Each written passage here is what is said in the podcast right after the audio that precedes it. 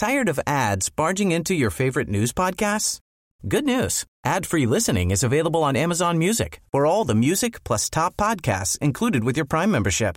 Stay up to date on everything newsworthy by downloading the Amazon Music app for free or go to amazon.com/newsadfree. That's amazon.com/newsadfree to catch up on the latest episodes without the ads. Ryan Reynolds here from Mint Mobile. With the price of just about everything going up during inflation, we thought we'd bring our prices down. So to help us, we brought in a reverse auctioneer, which is apparently a thing. Mint Mobile Unlimited Premium Wireless. How to get 30, 30, how to get 30, how to get 20, 20, 20, how to get 20, 20, how to get 15, 15, 15, 15, just $15 a month? Sold! Give it a try at mintmobile.com/switch. $45 up front for 3 months plus taxes and fees. Promo rate for new customers for limited time. Unlimited more than 40 gigabytes per month. Slows full terms at mintmobile.com.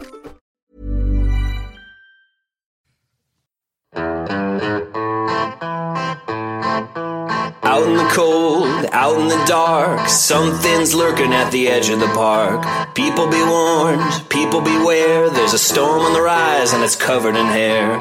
Hear him cry, hear him howl, looking for someone to disembowel. Claws like a hook, eyes like coal, feet so big they're gonna crush your soul. They call him Sasquatch.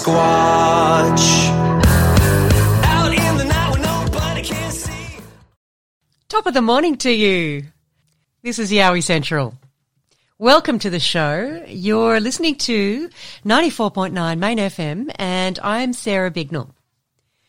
This is the community radio show where we bring you the latest on Yowie research in Australia and we delve into the endlessly fascinating realm of Bigfoot, Sasquatch and cryptozoology from here and around the world. We also go into all sorts of mysterious, weird stuff, paranormal encounters and UFO sightings, you name it, we go there. This is a community radio show, which means you're all part of this Yowie Central and the Main FM community. You're all welcome to contact me if you've had a Yowie encounter or you've had freaky experiences in the bush with orbs or UFOs or anything else kooky and spooky. Get in touch with me via yowiecentral@gmail.com or via the Yowie Central Facebook group if you have a story to share. Massive warm thank you and shout out to all of you who subscribed to Main FM during our radiothon last week. I can't tell you how much it means to us here at Main FM. The first two people to subscribe to Yowie Central were Paul, who subscribed as a passionate subscriber, and Graham, and they are the lucky winners of the Yowie Central caps. I'll get them to you as soon as I can once lockdown is lifted and we can move around, and I'll get them in the post to you. It was so much fun doing a live show for a change. I usually pre-record the show in my home studio and I could not have done a live show last week without my gorgeous co-host, Main FM's very own Glenn Williams. And also big thanks to my two guests, AYR's Dean Harrison and Yowie Central's Jessie Turner. Thank you both. You're awesome. And shout out to Steve Futo, who I had a lovely chat with when I was helping out in the Main FM office taking subscriptions the next day after the show. And he was telling me how much he enjoyed the show. Steve, you're a legend. Thank you. Thanks for subscribing to Main FM. First up this week, we're looking to the skies and I'm bringing you an interview I did recently with a woman who had a very frightening UFO encounter where she and her family were followed in their car for 7 hours one night by an unidentified aerial phenomena, a UAP. And guess where it was? None other than the Pilliga area of New South Wales, which, if you're not familiar with that area, it's about 3,000 square kilometres of spooky scrub and bush where lots of strange things happen. I've interviewed several people who have had Yowie encounters and sightings along that Newell Highway, which runs through the middle of the Pilliga. And we can't forget the terrifying Hickey's Falls sighting, which you can listen to on the Australian Yowie Research YouTube channel. But first up, here is Lorraine with her UFO story.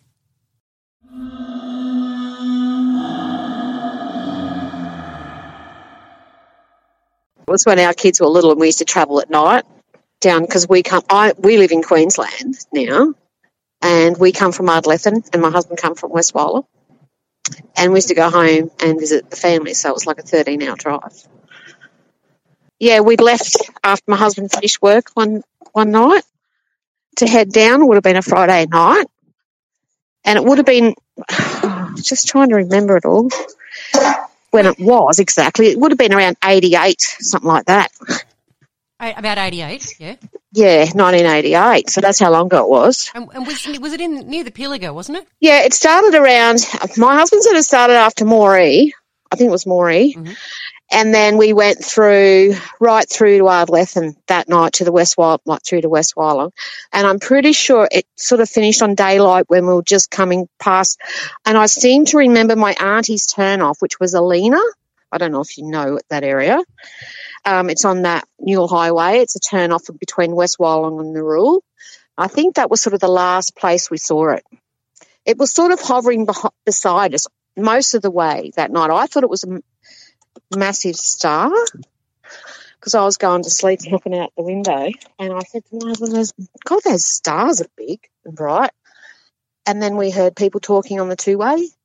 They were truckies talking about lights and the hills and stuff. And then they said, in the white station wagon, have you got your ears on? And we looked behind us and he said, it's right behind your car. And our car started playing up. It was awful. It's really scary. Anyway, it was behind us and then it just followed us. Yeah, for the rest of the way. And it just sort of was just over the trees. It disappeared when you went through towns and get back through and it appeared again. And it was just on the side. It was going up and down. It was like an ovally shape, like just a light. Are you there? Yeah, I'm listening. I'm trying not to interrupt you. Yes, I'm remembering it all, but yeah. Just tell me as much detail as you can remember. And, well, that's, the main things that I can totally remember.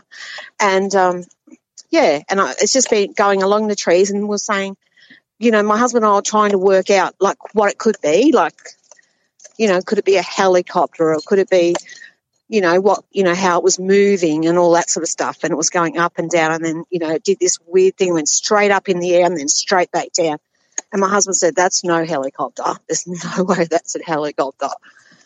And we told Goss's mum and everybody about it when we got down to New South Wales. And the next day, they got the papers and they said, "Oh, we know what you saw," and they said there was all these people rang in all over right through to Victoria overnight with you about UFOs, and they said it was a big meteor shower, and we said it wasn't a meteor shower because it actually followed us. So it was an oval shape rather than a round shape. Yeah, well, when it got closer to us and it was like coming on daylight, how the light sort of fades, it wasn't a bright shiny light, it was like a silvery light. Then it was more sort of like it sort of looked a bit ovally before it disappeared, and as it got daylight it just disappeared. The colour was a white silver a white silvery colour. I could just sort of picture it out as it was coming daylight. You could sort of just see it. It didn't look as bright like a star when it first started. I thought it was a big star, but it got closer to us and it started going along beside us. It was going up and down with the trees. It was weird. So when it came close to you, how far away are you talking? Well, it seemed to be like going as fast as the car was going alongside us, and it was got quite low to the side of a car where we could see it, high as a telephone pole or something. Toward daylight, it was just going along beside us, going up and over trees and then down again. Didn't flash lights or anything like that. I can't remember any flashing lights on it. Just one big bright light at first, and then it's sort of like a silvery white sort of dome thing.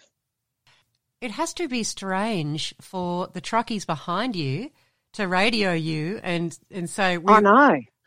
Are you saying this? Thinking, because what are they talking about? Like, yeah. At first we could hear them discussing it between themselves. I reckon it would have had to have been the hills around Gilgandra or something, because they were saying, what are all these lights in these hills? And they say, have they got UFOs out here? And they're going on which way. And then they started talking between themselves which way it was started to head. And then I'm looking at a star. The next thing, the truck is saying, you in the white wagon, have you got your ears on? And my husband said, yeah, why? They said, that light that's coming right behind your car, it's following you now. And they kept talking. We didn't even see the truckies. We just heard them. Right, so they were a fair way behind then. Yeah, well, they could have been in the other direction too. We were heading the opposite way, I think. Oh, okay, got you. So they've seen us come and then they've seen it go. They must have been watching it going around the hills and stuff. So I reckon it would have had to been the hilly part of the trip would have been sort of like Gilgandra and all that sort of place. Longest I've ever stayed awake for. Yeah, I don't blame you. Yeah, it would have made you really on edge. So I just felt like our minds were being read. Like, yeah. It was weird. Yeah. Describe that feeling to me. What was going on in your mind? Well, I just felt like, why is it following us? Is it reading our minds? Are we going to die? And when the car started going, I'm thinking, oh shit, you know, we're going to die. Because I've heard of those stories where cars go, you know, like all crazy and. Yeah, or was going to get taken up in it or what? And your car. So tell me what happened there. You said it was starting. Well, my husband's a mechanic, and he said, "Oh, it's because it's starting." And I said, "Oh my God, we're all going to die." He's like, "Calm down." And he said, "It's it. You know, the electricals all started going, and we pulled over, and he got out and did something, you know, and it went again. So it never happened again. It never happened before that. It never happened after that." Something to do with all the electrical started going. The car started making all this shuddering whilst this thing was behind While the us. Thing's behind you, was it when it was closer to you? No, it was further. Like it, I think he thought it was a fair way then. I don't know. Yeah. That was toward the start of the whole thing when we started to realise what was going on. And there were no other colours in it, just the white, silvery. Yeah, white, silvery colour. Isn't that fascinating? Like a star, like looking at a star. But then as it got closer to us and it was around like going beside us in the trees, it just looked like a bit of an ovally shape, like a football. So how long? So you said from approximately Moree to West Wyalong. How long's that? 7 hours. About 7 hours. Far out. You must have been so anxious. What the hell is that? Because it takes us, like we get home on daylight, which is 6, 7 o'clock in the morning if we leave. We would have left at about 5 o'clock. Probably in the afternoon. So it's a 12, 13-hour trip. So, and did you stop? Were you stopping along the way for fuel? And we would have had to stop for fuel, but when we got into the major places, we didn't see it. But then when you left the major places, it was there again. Yeah. Like it had been waiting for you or something. I'm not sure about that, but how it just freaky. Seemed weird. Like, yeah. But that was our story. Have you ever had any UFO experiences before or since? No, not really. I've heard of them from, you know, other people, but no, I don't think so. And you had your kids in the car at that stage? Yeah, they were like 3. Babies. Very, very interesting. And you didn't notice any missing time? No, I checked that. Or any weird scars or anything like that? No, nothing like that. It was just weird. Yeah, at the time, but it would have been quite frightening. Yeah, it was at the time, but yeah, we've told the kids. Like our kids still remember the story. Like it's gone through the family. Like I said, tell us a story about that thing following you, the light. That's great.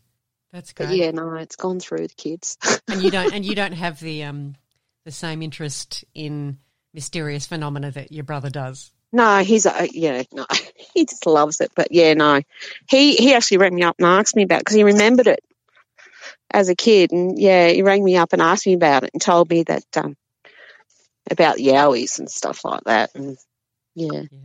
I said, oh well, we're supposed to have Yowies up here anyway. Yeah. Well, whereabouts in Queensland are you now? I live at Plainland.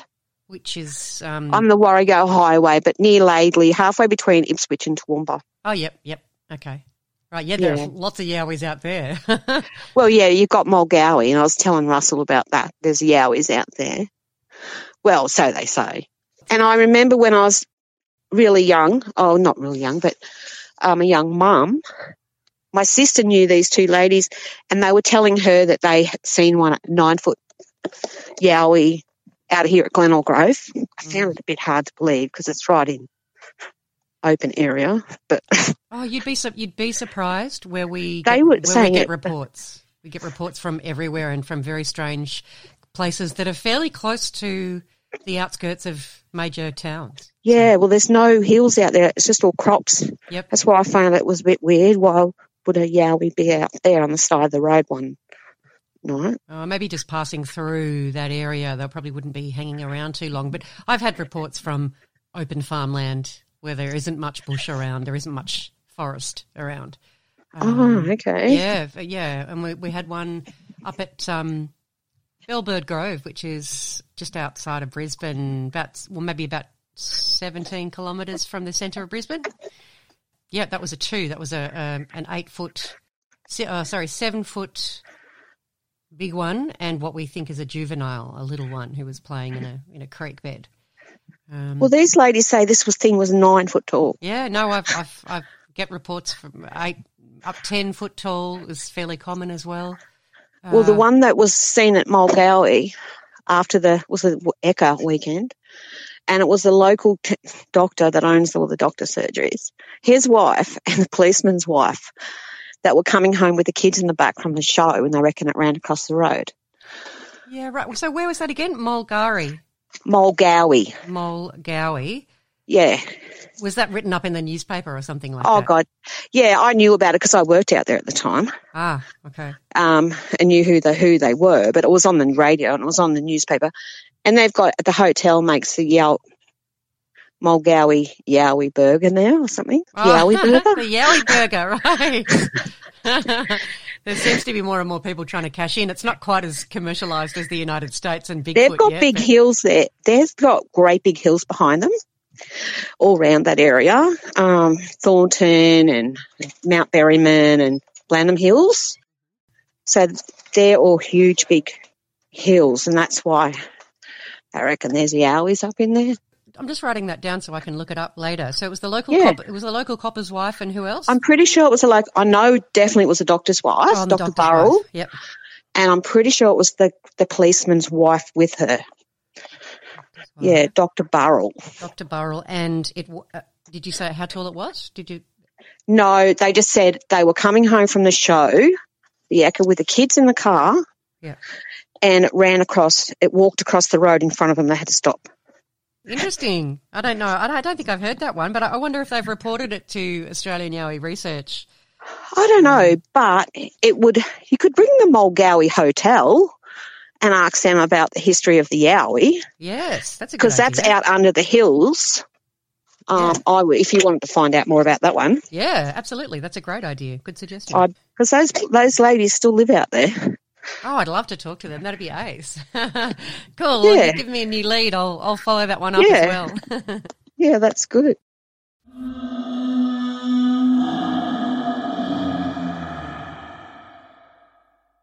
And that was Lorraine with her very frightening UFO encounter.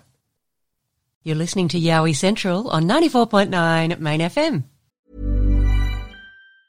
Say hello to a new era of mental health care. Cerebral is here to help you achieve your mental wellness goals with professional therapy and medication management support. 100% online. You'll experience the all-new Cerebral way, an innovative approach to mental wellness designed around you. You'll get a personalized treatment plan from a therapist, prescriber, or both in a safe and judgment-free space. Your Cerebral therapist or prescriber will outline a customized plan with clear milestones along the way, so you can get to feeling your best. With Cerebral, you're not alone in your mental health journey. We're here to empower you to live a fulfilling life. So take that first step towards a brighter future and sign up today at Cerebral.com/podcast and use code ACAST to get 15% off your first month. Offer only valid on monthly plans. Other exclusions may apply. Offer ends July 31st, 2024. See site for details. Tired of ads barging into your favorite news podcasts? Good news. Ad-free listening is available on Amazon Music for all the music plus top podcasts included with your Prime membership. Stay up to date on everything newsworthy by downloading the Amazon Music app for free or go to amazon.com/news-ad-free. That's amazon.com/news-ad-free to catch up on the latest episodes without the ads. Staying in the creepy Pilliga with my next guest, Bruce, who shares with us some of the high strangeness that's been going on there for him over the years. We're talking a dead kangaroo stored in a tree as though it was kind of like a kitchen cupboard storing meat for the next meal, a disappearing pig's head, bipedal footsteps, and lots more.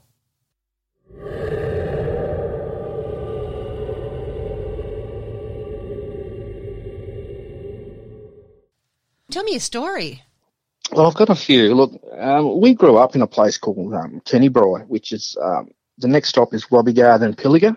Ah, right. I went to a Baradine school, so I started off at Kennybry School when it was only small, but that was hardly anyone that lives in that town. But all our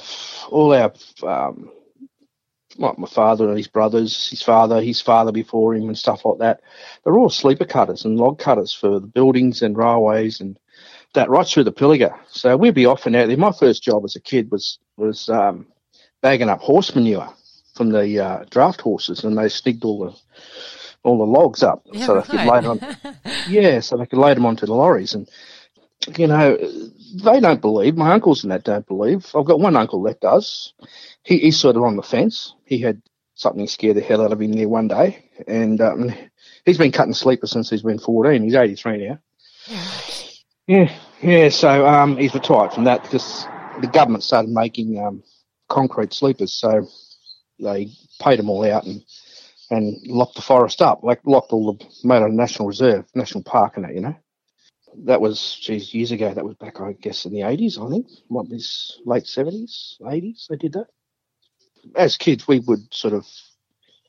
had slug guns in the early days, and then we went up to 22s, and we just walked for miles trying to shoot rabbits and shoot kangaroos and that, and take the legs off them for the dogs, come home and boil them up and give them to the dogs. So we often seen stuff that were structures and different things, but we always put them down to being of Aboriginal habitation, you know, like different lean-tos and different stuff, structures and stuff that we'd come across over the time. And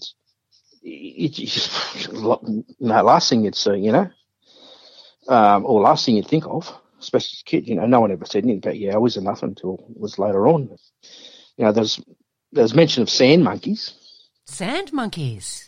Yeah, the sand monkeys will get you. You know, that was the only thing that was basically ever said to us, but, you know, we didn't take a hint of that because, you know, we'd sort of chopped down some trees and made a fort where it'd be sandy and they'd say the sand monkeys will get you over there, and you're allowed to cut those trees down. They're protected, you know, like the pine trees and stuff. I think we were never told that until after we did it. But, yeah, sort of different places. So we've been... Like we'd chase goats. We'd chase goats right through the Pilliga of a night, of a morning. I mean, we're catching 70 goats a day. We have dogs and that running through there. We didn't come across anything like any yowies or anything like they say. And we'd spotlight through there. We'd drive the cars through there because we had a farm. We had nearly 4,000 acres in the middle of the Pilliga there, and all around us was just national park. You see, so the borderline fences stopped a national park. So, I mean, we never, ever heard of any noises or anything like that at all. And, you know, the koala bears, you could hear them screaming out and that type of stuff because they were everywhere.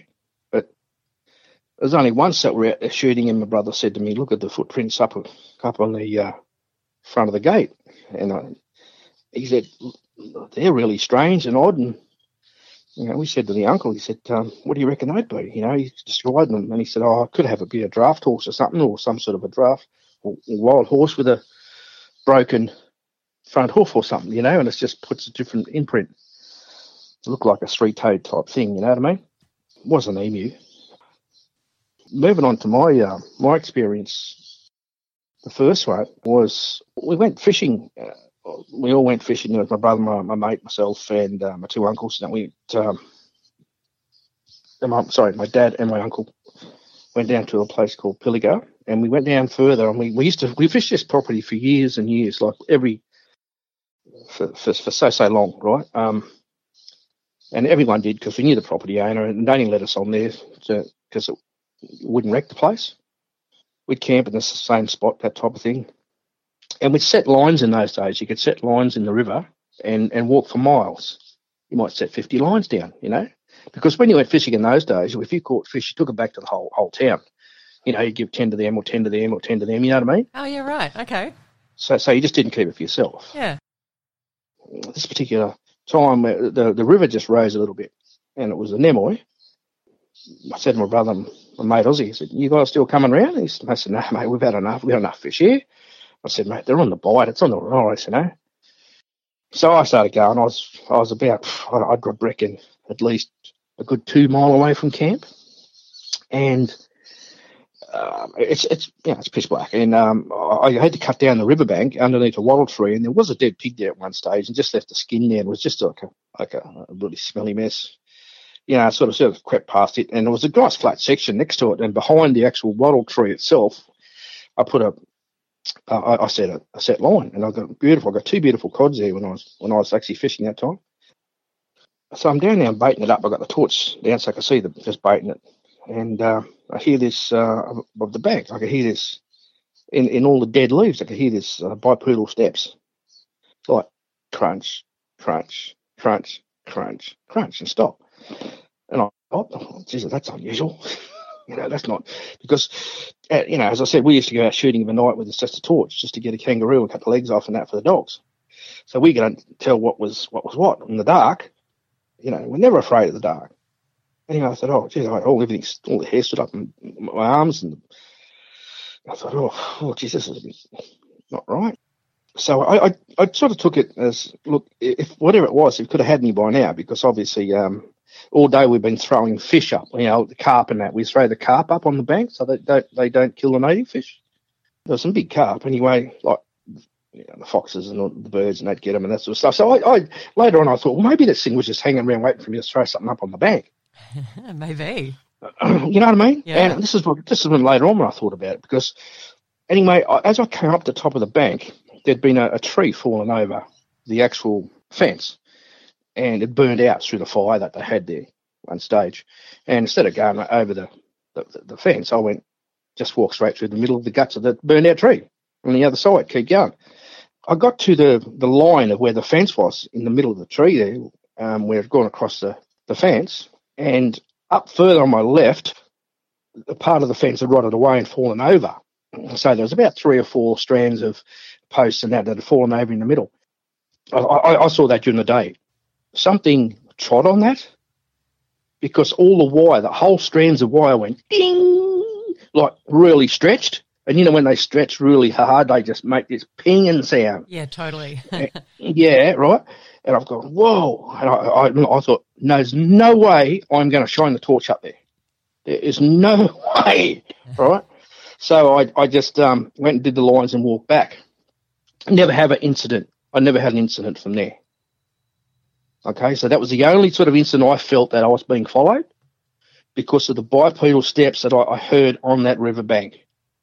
Do you know what I mean? Yeah. And it wasn't. And I've come across scrub bulls and pigs and sheep and different things of a night time all around there that have been wild, but this was different. So describe that feeling to me. So if you hear this ping of the fence wire. What was it that made you suddenly go, oh, I'm not shining my torch over there at all? Like, oh, well, because there's no way that if it was it just felt just not normal, because because a cow would have been stumbling through it all over the place at the night time. I mean, they're not real savvy of a night. It wasn't a kangaroo or nothing like that because I just knew, you know what I mean? Because first up, the bipedal steps up there in that dried out gum leaves on the bank that have been there, you can't hide that crunch. No matter how quiet you try and be, there's no way you can hide that. It's just made a crunch, and an echo because there was no wind and nothing, right? And the sound just multiplies down when it's quiet and there's only you there. You know what I mean? There's nothing else. It was so quiet. So there was a second or two between steps. Yeah. Yeah, this is why and all of a sudden I just felt, oh, this is uneasy. But, you know, I got a knife and I've got a bait bucket and a torch and a bag full of fish. I mean, and I thought myself, well, whatever's up there, if it wanted to have me, it could have had me. You know what I mean? Because obviously he'd been there watching what I was doing anyway. You know what I mean? Yeah. And I thought, well, anyway, I made myself back to camp. Nothing more of it. That was, you know, I was probably about 18 or 19 then. Anyway, move on to my other experience was we'd gone shooting at this place back of Mudgee there, and it's on private land, and it's all conservation land that's leased. And this guy's got to do some like culling for any animals, like feral animals and toxic weeds and everything like that. That's his job. Sometimes he gets too busy, this farmer, and he asks us up and we'll go and do the shooting and get rid of all the foxes and pigs and etc. Right? Anyway, we stay in this old hut. It's a beautiful place to camp, the best I've ever seen. Like an old homestead. That's we used to stay in there. About 2 miles away from there, it's all beautiful creeks, freshwater creeks that flow around it and flat plains. It's beautiful. In a valley, you know. Mm. Anyway, about 2 miles away from there, there's a dam. It's up on the left-hand side as you drive. You got every time you go across, you got to cross a creek, a freshwater creek. So we cross the creek, you go up, and you turn to the left. And that used to be their tennis court section when it was a thriving community before they kicked them all out of there and made it a dam. So you drive along there, and you come across a dam sort of halfway up on top of the bit of a hilly type thing cut away, and my mate and I we walked up there this particular day because we're walking around, we're looking for just pig signs and stuff for that night. So we walked up there and we used to check out this dam, and we shot this place for 15 years, sometimes 2 or 3 times a year. I said, no, you're not going to have a look at this dam and we'll check out and see if there's any pig tracks around. And for years and years and years, there's been an old tree there that's slowly rotting away, and they get that grey and dried out.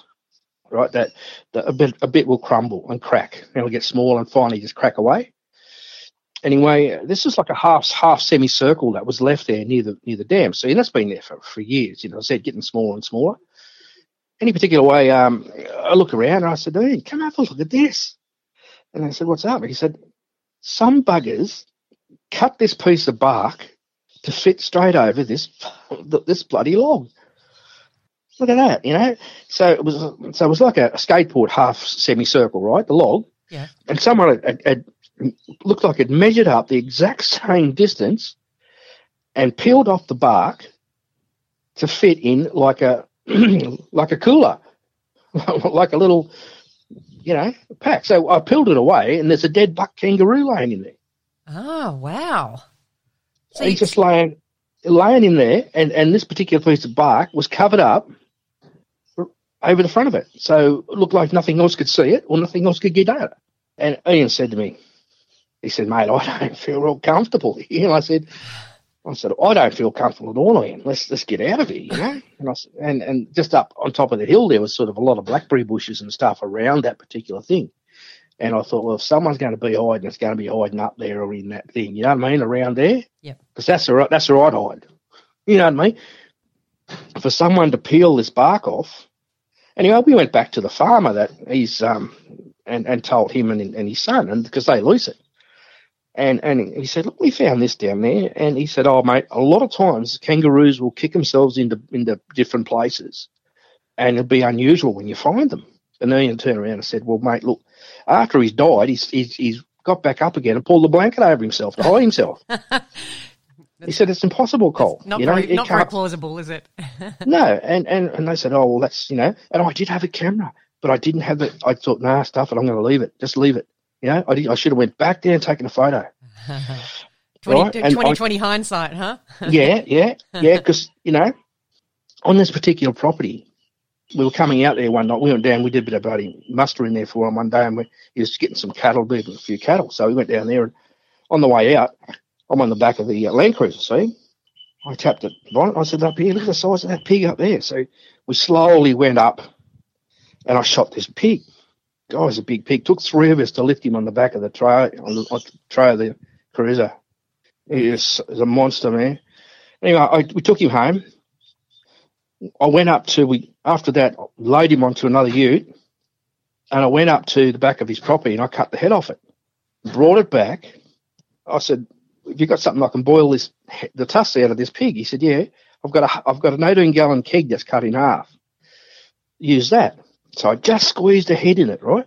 Just how big it was. I just squeezed a head in, and he said, build a fire down there near the machinery shed, and it's probably about 40, 50 yards away from the dogs. He had 4 or 5 dogs tied up down there, their own kennels and stuff. Mm-hmm. And it was just on the left-hand side of the machinery shed as you go in. So I hours and hours I boiled this thing for, hours and hours to boil away this, to get the tusks so they'd come out. I'm talking, I reckon about 8 or 10 hours. This thing was just bubbling. Anyway, I pulled him out, and Cole said to me, look, just in the morning, he said, well, don't give the dogs any meat, just give them the water. I said, no worries, mate. Everyone was home because we were having a few beers that night and catch up a few chats. Anyway, I go out in the morning, the thing's gone. The whole head? The head has gone. And I went back in, I said, right, who's playing games? He said, what do you mean? I said, who's taking the head out? And Richard said to me then, he's a pretty straight shooter, and he said, look, I'm going to muck around with a bloody pig here, this stinking bloody pig here that's been, you know. And Cole said, well, a fox would have pulled it away or taken it. I said, Cole, it would have been too soft. If anything would have pulled it away, it would have pulled the water over. If anything would have any other dog or anything would have knocked the water over, there would have been tracks. It would have been, they'd have chewed it and taken off. They wouldn't have taken the whole thing off. The tub that you boiled the head in, that was still there and still upright. Empty. And still upright, empty. Did it have the liquid in it still as well? Or still had the liquid in it. And there were no tracks around? Nothing. How bizarre. There was nothing around it. And I boiled this thing, and it must have been cooking there all night. So you can imagine what the smell would have been going right through the valleys and different things up the back of Mudgee, yeah. Right? That would have wafted for miles. You know what I mean? Like, and I get out there and it's all gone. I looked around the paddocks. I looked around the house. I looked around everywhere that I could walk down the bottom dam. I looked around.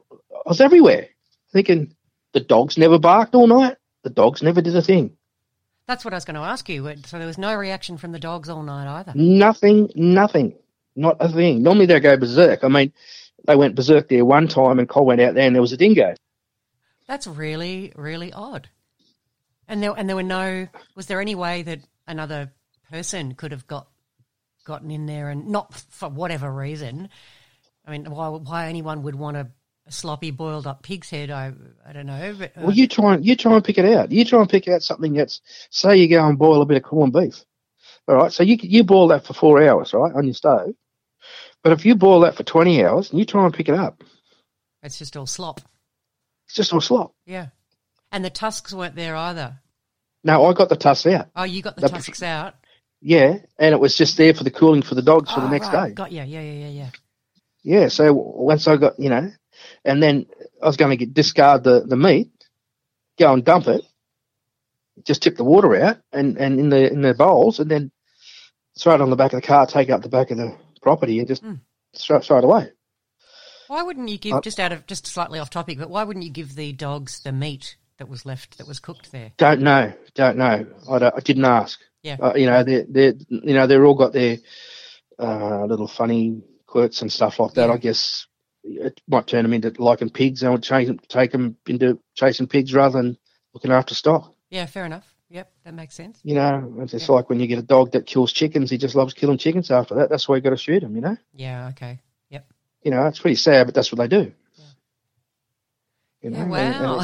And, and so your mate, how long ago was that? When was that? Oh, that would have been back, oh, goodness me, 10, 12 years ago. 10, 12 years Easy. Ago. Do you still go there? No, I don't. I haven't been up there for ages and ages, for years now. No, but I haven't been up there for about 15 years now. Do you go out bush much? Oh, I've got family out there. Last time I went out was my dad's funeral, and that was at Baradine. But no, not really. No, but I am. I could, you know, once this COVID's over and stuff, we're going to go and do some fishing down the Newell again. Going to go back and do some fishing and camping again, sure. Yeah. But we've camped right through those places. We've right through the Pilliga. We've driven there every night time and spotlighted. You know, but on this place at Mudgee. These places at Mudgee, it's eerier than the Pilliga. I'm telling you. Really? Some of these places you just go into them and you think yourself like I feel uncomfortable. I should not be here. Yeah. Have you ever been there in a place like that and gone, something's happened here or something, and something isn't right here? Absolutely. Whether you know. And you just get out of there, you know what I mean? And are you talking about, so Mudgee, are you talking about all the area around there or that particular town? Or? Yeah, I've got my uncle. You know, he's got a farm up the back of Taree. He doesn't believe in him. He doesn't? No. No, not the younger one, but you know, the other one does. Oh, Taree, we've had sightings in Taree as well. Yeah, Australian Yowie Research have got reported sightings from Taree, yeah. Yeah, so you can ask Dean that if you talk to him. Just ask him, like, do you reckon they'll possibly do that as far as actually hide their kill? Or that is that particular the hit. I'm just making notes too. My uncle was also he was a sleeper cutter and was for years. And when I was up to he was up in Gilgandra. Anyway, last time I was talking to him about it, he said, you know, I've set up jokes and different things, put claw marks in trees up high and, you know, shot a wallaby and hung it over the thing. And, you know, the other blokes that come in and to cut sleepers go, holy hell, you know, it's a Yowie. But, you know, just to get things going. But he said, I walked into this place looking for new timber. And he said, and there's this bush called Wait a While. It's like sandpaper. Mm-hmm. You know what I mean? You run through it, just rips the skin off. Yeah, I've heard of it. Yeah. So, anyway, you walk your way through there gently. He said, I got to this spot, and I always take my dog with me, and he said, this whole bush started shaking. He said, this whole Wait a While bush started shaking and making this grunting sort of noise. And he said, I thought it was a big old bull pig.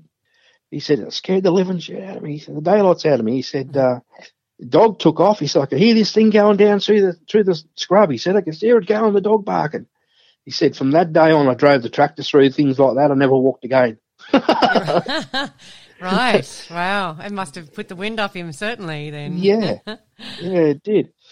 But on another subject, apart from that, is I was probably about 10 or 11 and I saw a UFO in the daytime. Oh, did you? I saw it. Wow. Yeah. Tell me about that. Well, we moved from out from the farm. We moved into to town. It was easy for school, etc. So we moved next to the local swimming pool.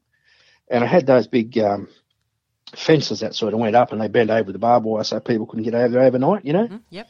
Anyway, mate and my brother, were camping out in the tent. We had a little camp-out tent. So, you know, it was summertime, obviously, in the backyard there. And we're camping out. And in the morning, daybreak, I got up and I just happened to catch this object. And it was coming up from the creek at Baradine. And it was coming up and it sort of hovered. And as it was coming up, what got my attention was one blue light would be on the bottom, light would go light blue, light pink, light blue, light pink as it's going up, right?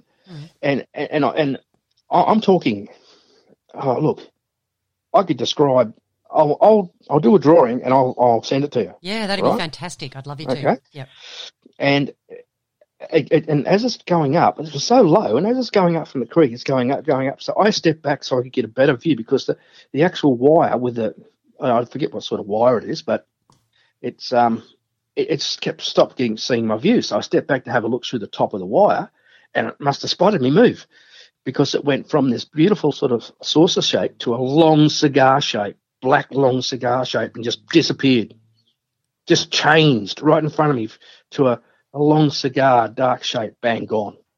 How far above you was it, do you think? How far? I reckon 50 metres. I reckon half the length of half the football field, yeah, because by the time and that's close. By the time you come back and you look up, and really you could see everything.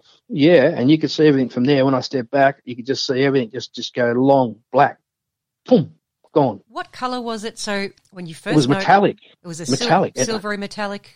Silver disc with a little disc on top. Okay, and with and pink, blue underneath it, lights underneath. Yeah, like fluorescent lights, bent, curved around each side. There was only four.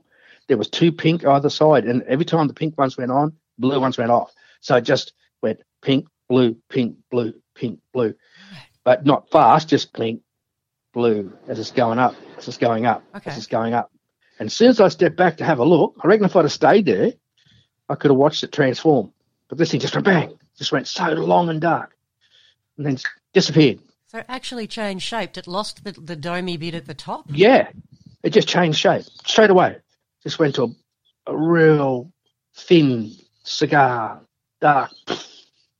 And then disappeared? Disappeared in front of my eyes. Did you see it? You didn't see it move off anywhere? It just disappeared. Must have moved that fast for my eyesight. I don't know. As a kid, I bolted inside, jumped in bed with my mum. I don't blame you.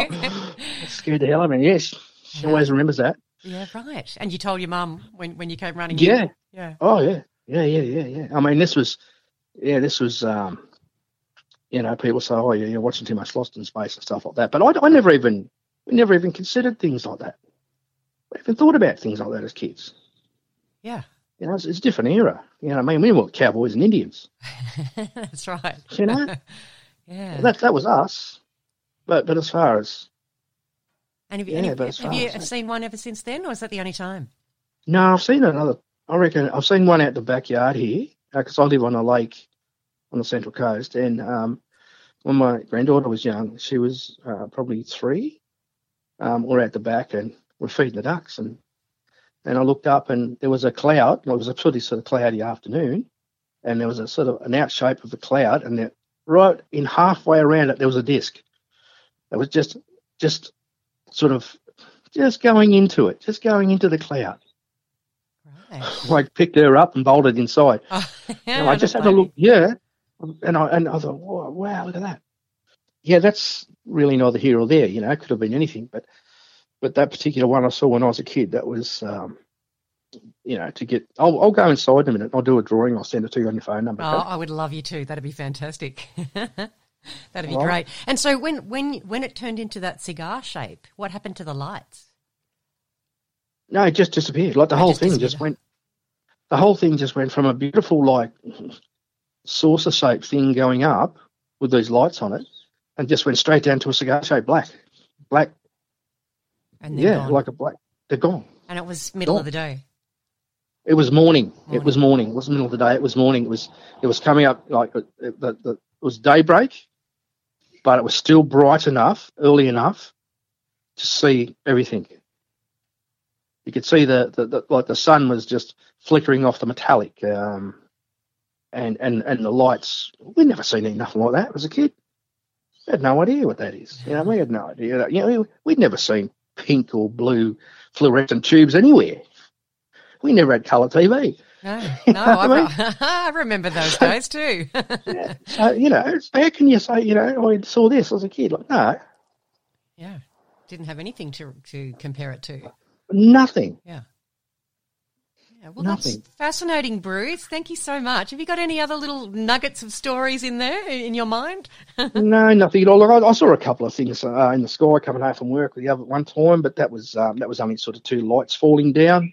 Uh-huh. That was next to each other, like bright stars that were falling down. I said to my workmate, I said, check out this. And he said, oh, it's probably just the airplane. And right at the back of them, you could see an airplane going across, like an airliner going across it. So that could have been space debris, anything coming down straight like that. You know what I mean? Yeah. I mean, that's answerable. It could have been anything. Although, you know, lately I I seem to be coming into contact with a lot of people who are interested in UFOs, and there seems to be a lot of activity at the moment. People who watch the sky religiously and actually research them. There's a lot of stuff going on at the moment. I'm not really sure what is going on, but there seems to be a lot of UFOs at the moment. Well, as you know, Sarah, once you get out of the city system, get right away from these bright lights, and you get out bush, and you can see the world. I mean, yeah. It's, on those dark nights, it's so clear and it's everything lights up. If there's something out there to see there, you'll see it. I mean, you can pick out the satellites going past if you know the system or what they look for. Mm-hmm. But when you get around that when they start moving quickly or changing direction, that's not a satellite. Well, that's about it, mate. Thank you so much, Bruce. Thank you, Sarah. Look, if I think of anything else or if I'm talking to any of the uncles or anything like that in the bush or whatever it is, I'll definitely get back to you, okay? I would love you to. That would be absolutely awesome.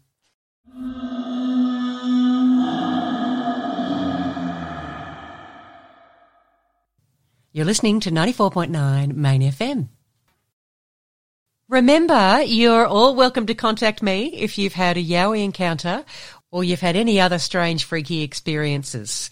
Get in touch with me via yowiecentral@gmail.com or via the Yowie Central Facebook group if you have a story to share. That's all we've got time for this week, my friends. Yowie Central will be back next week, same time, same place, on 94.9 Main FM. I'll catch you next week, taking you out with Parry Grip. Out in the cold, out in the dark, something's lurking at the edge of the park. People be warned, people beware, there's a storm on the rise and it's covered in hair. Hear him cry, hear him howl, looking for someone to disembowel. Claws like a hook, eyes like coal, feet so big they're gonna crush your soul. They call him Sasquatch. Can't see under the darkness behind the tree. Is he a monster? Is he a man? Is he a demon under Satan's command? Hear him cry, hear him howl, looking for someone to disembowel. Claws like a hook, eyes like coal, feet so big they're gonna crush your soul. They call him Sasquatch. Yeah!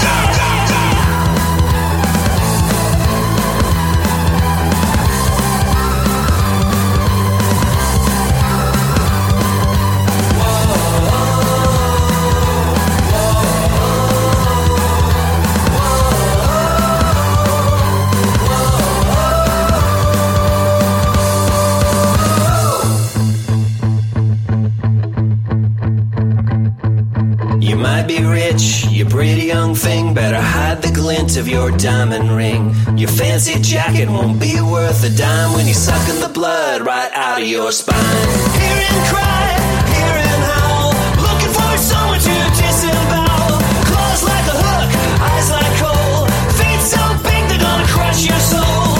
Hear him cry, hear him howl, looking for someone to disembowel. Claws like a hook, eyes like coal, feet so big. Your soul, they call him Sasquatch.